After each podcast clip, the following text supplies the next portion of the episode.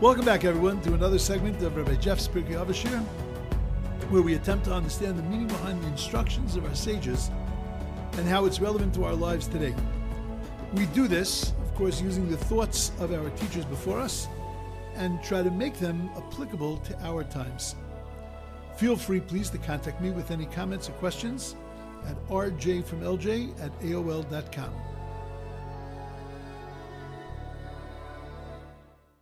So today is a continuation of yesterday's Mishnah, but like I, I said, that I would um, I bring everybody back up to speed and put us back in the place that we were to finish discussing the Mishnah.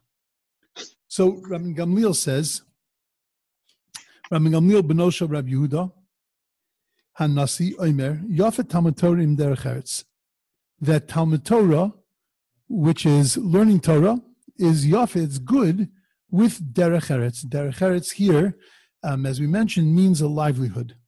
Because as long as you're involved in both things, as long as you are involved in both the learning of Torah and in the making of a parnas and the making of a livelihood, so then Yigia Shneim, being involved in both of them, is going to push away transgression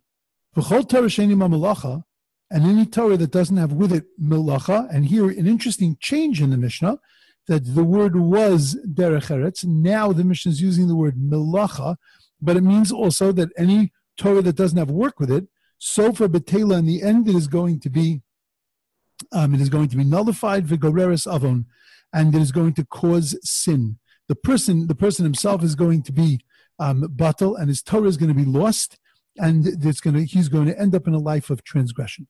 And then the third piece of advice, or the second piece of advice, according to most commentaries, that anybody who is amel, anybody who works with the tzibur, who works with the congregation, has to work with the congregation, the l'shem shamayim, for the sake of heaven. And that shezechus avosa misayatam, because the merit of their forefathers is standing on their side, V'tzidkasa momedes la'ad, and the righteousness is enduring forever. V'atem malani alechem, and I will count it for you. Sachar harbe, great reward. Ki'ilu asisem, as if you have done it. As I said yesterday, it didn't change between yesterday and today. No part of this Mishnah makes sense on its surface. I'm just going to quickly go through the questions, give us the principle, and then we'll work on the application again. So we know that the Torah requires a parnasa, and that it seems that if you are um, that if you're if you're working and learning, then that's fine. But if you are only um, learning, so then in the end, what's going to happen is that you are you're going to lose your Torah, and you are going to mishkachasov, and you're going to end up with a life of sin. So we ask the question, why would you end up in a life of sin? We're talking about a person who's learning Torah. If a person is impoverished and they're learning Torah, so then the natural outcome of that would be go get a job, or it would be to go beg. But it's certainly not going to be the the the natural lead in is not going to be go and steal, go go into a life of robbery. So why would the Mishnah say that automatically you're going to end up into a life of robbery? You're going to be impoverished. Okay, we understand you're going to be in difficult straits, but why automatically assume you're going to a life of poverty? Second problem that we had was that um, was that we say that um, we changed the word from again, as we mentioned, from derech eretz to malacha. We also had a problem of exactly what is derech eretz. Then we had a we had a problem also with you're telling me that I have to work for the community. And then when you tell me that I have to work for the community, you tell me I have to do it l'shem shemayim for the sake of heaven. But everything I do has to be for the sake of heaven. Why specifically does working for the community have to be for the sake of heaven? So, you know, jokingly, we would say because there's no other motivation. You know, you don't get much out of it. You don't get a lot of cover. You don't get a lot of help. You don't get a lot of, you know, a lot of support. So, working for the community is a difficult job. Okay, I understand that, and I and I appreciate that. But but why would it specifically have to say in the Mishnah that you have to do it for the sake of heaven when everything we do has to be for the sake of heaven? And then the Mishnah says, why do you have to do it for the sake of heaven? Because the community has its own merits and the, those merits are going to stand by the community. I don't know why would that matter. I don't understand. I don't understand what the Mishnah is saying to me.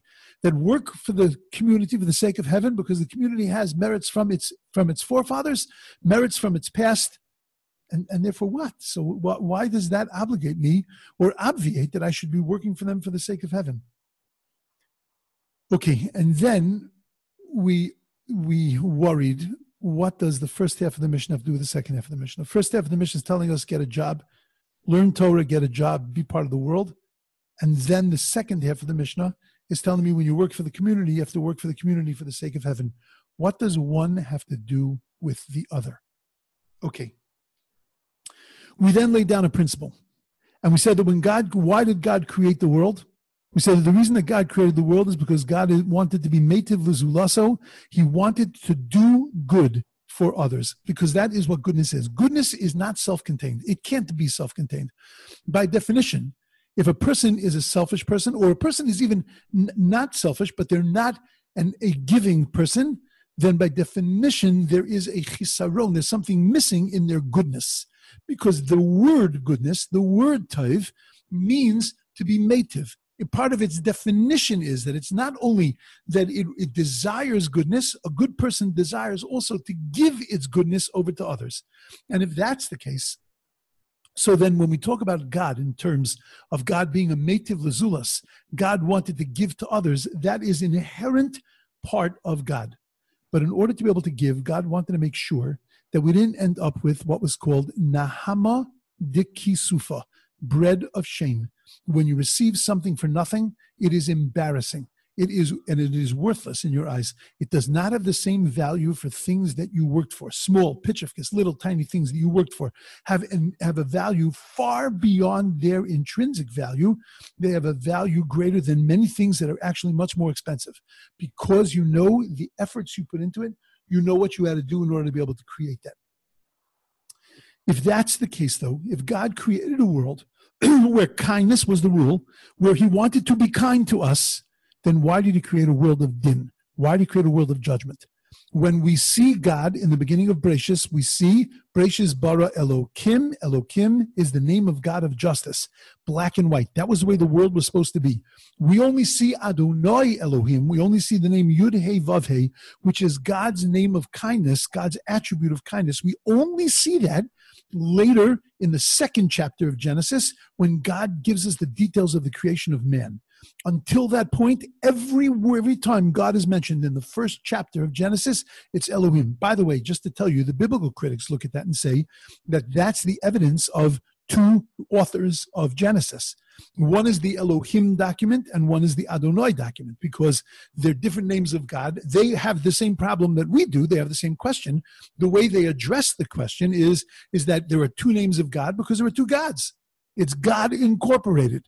By us, we say there's only one God, and that is one God with two attributes. But that begs our question if God was creating a world of kindness, if He created a world in order to be able to be kind to the world, to give to the world, be a native lezulat, then please explain to me why is the world a world of din? Why did God decide originally to build it on judgment, on justice, on black and white, and only later to mitigate that justice with kindness, with midas hachesed? So we had said that the greatest favor that God did for us was that we didn't get something for nothing, and that there is a system of justice, that we have to deserve the things that we receive, because if not, then it would not be kindness. It would be a handout. Handouts are never good. The greatest feeling that we spoke about, the greatest feeling for a, for a human being is becoming independent. You remember when you were able to become independent, not cut off from your parents, but independent of your parents. You had your own parnasa. You were going, you, you were going to school. You were, you were, you were creating a parnasa. You started to work. You started to, to move out of the nest a little bit. There was a tremendously great feeling of independence. God's kindness is what motivated his creation, but his greatest kindness is to let us earn our place inside of that creation is to allow us to earn our existence. And the only way to do that is to be judged, is to know that what we do matters. and that we're held accountable for the things that we do.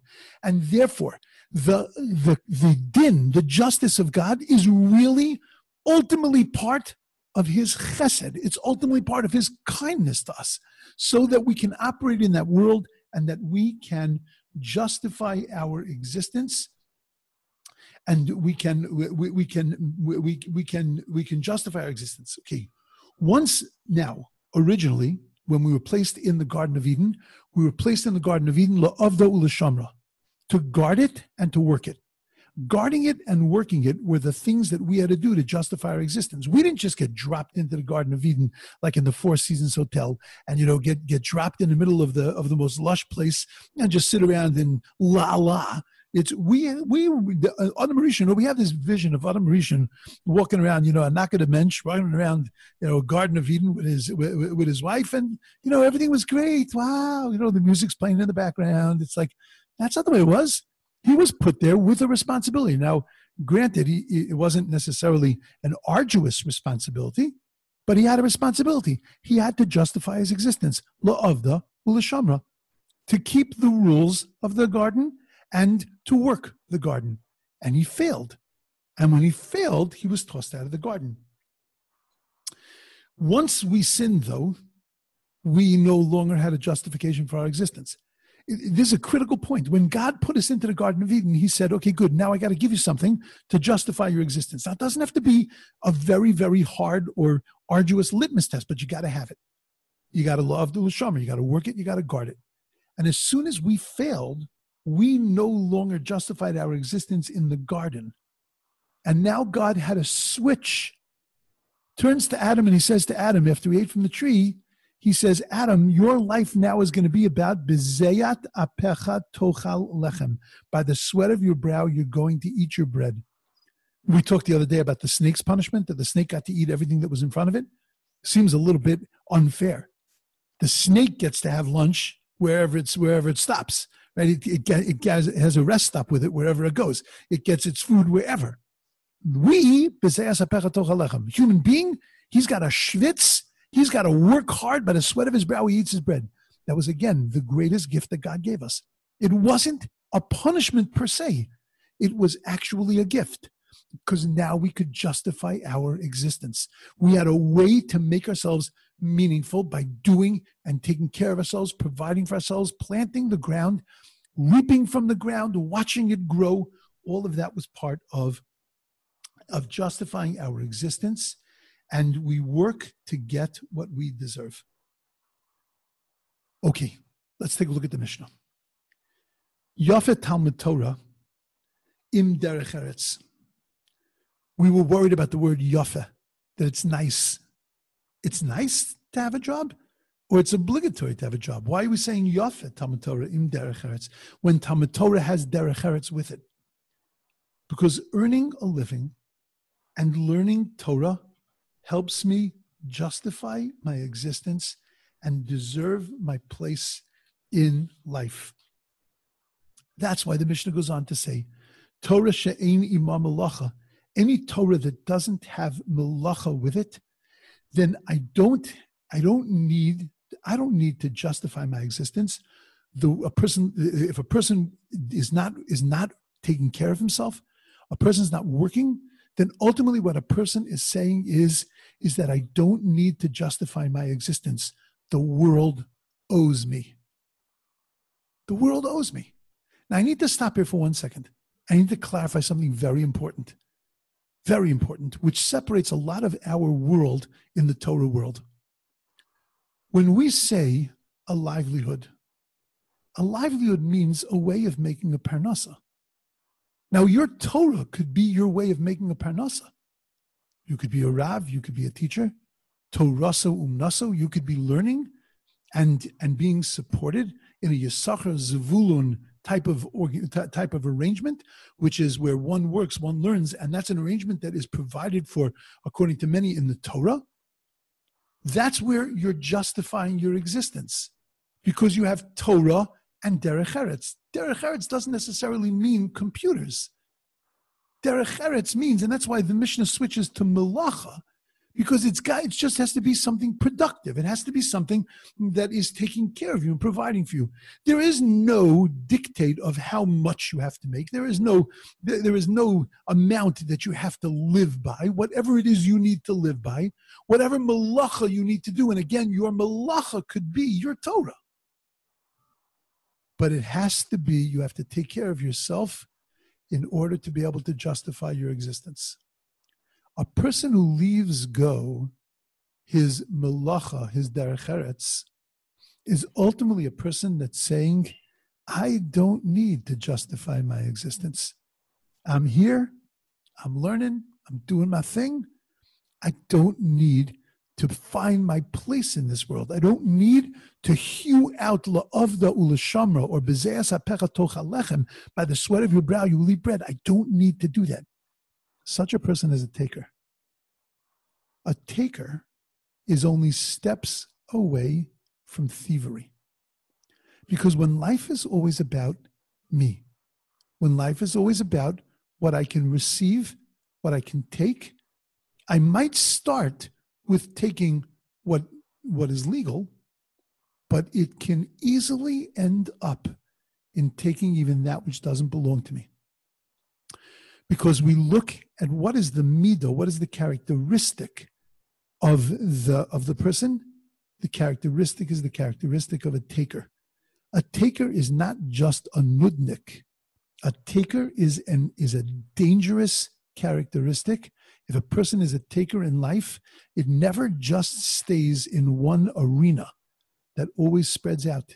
And that's what Yehuda Nasi is telling us. He's telling us that what happens when a person is when a person doesn't have both things, so then what happens is avon that working in both of them is going to make sure that you're not going to go into transgression, i.e., as Rashi said, robbery, because you if you don't have yigia shneim, then you become a taker.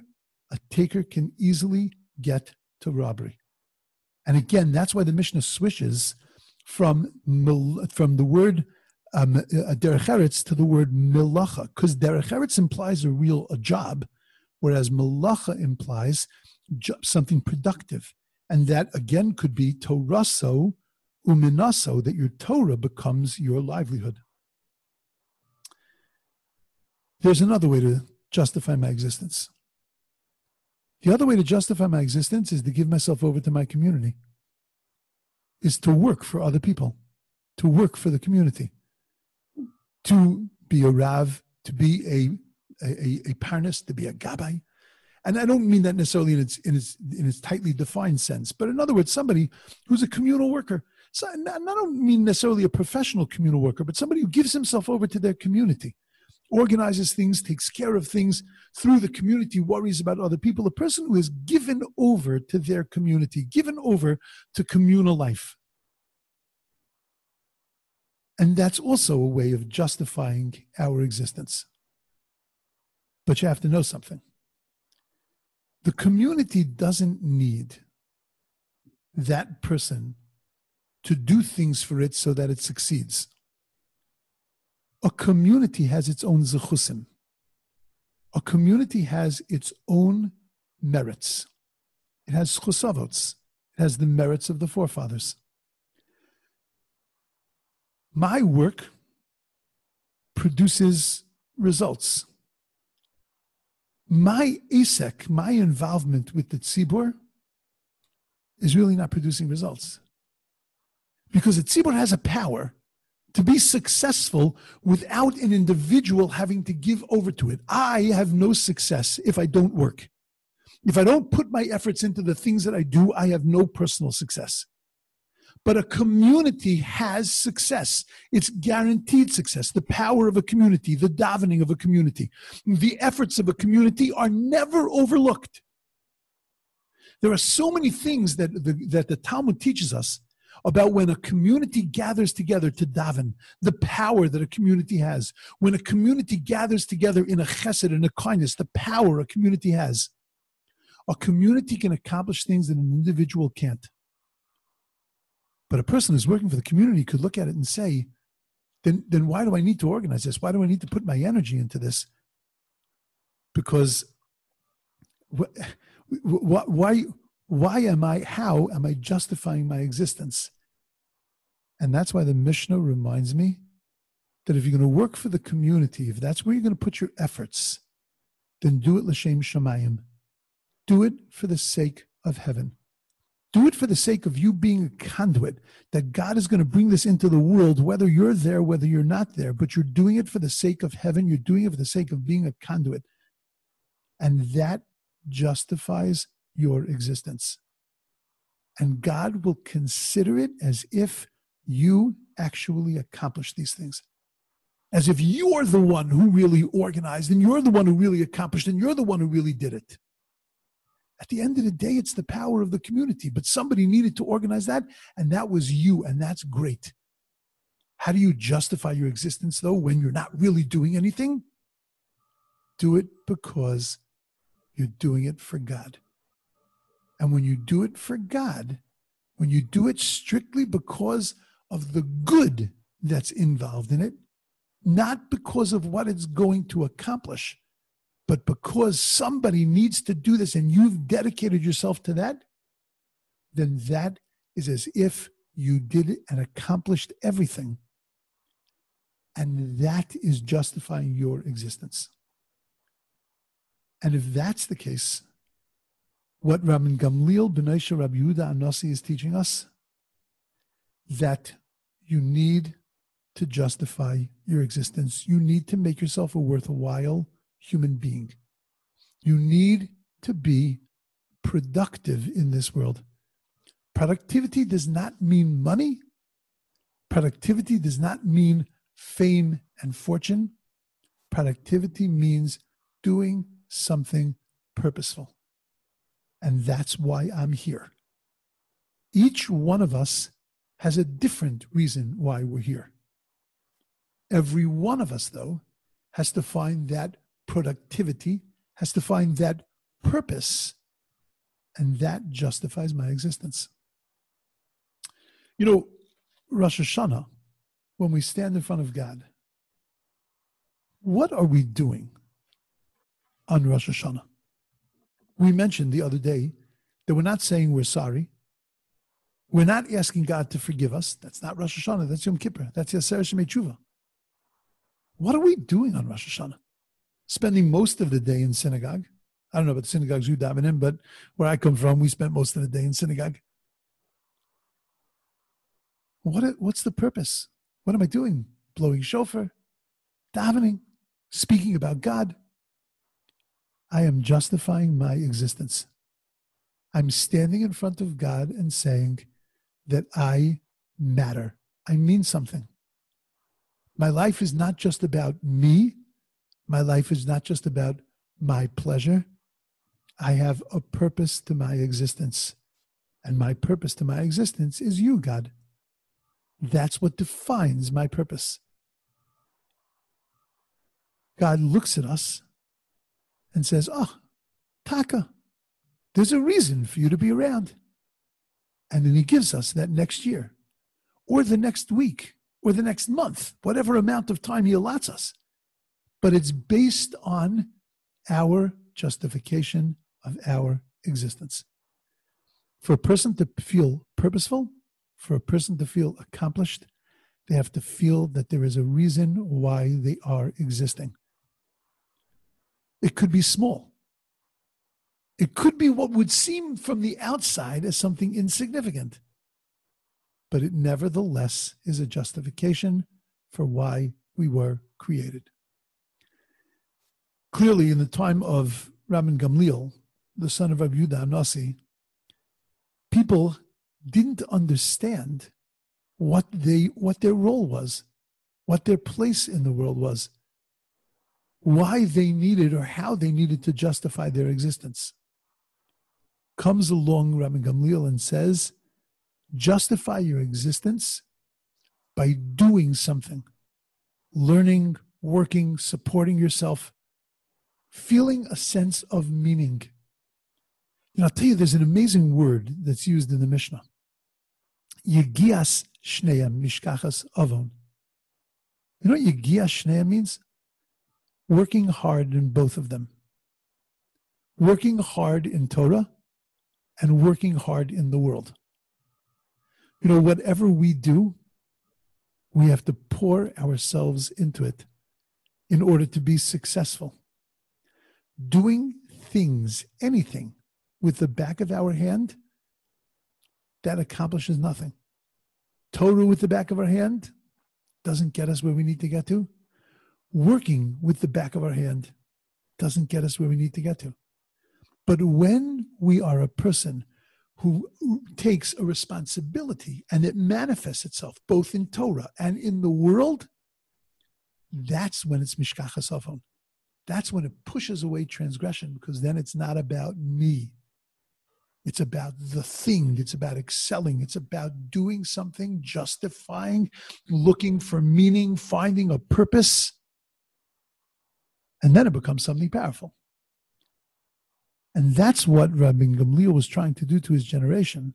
He was trying to ennoble them, to empower them, that their work and their effort was critical because what it was doing, it was justifying their existence in this world. Okay, that's my that's my vision of uh, of this Mishnah.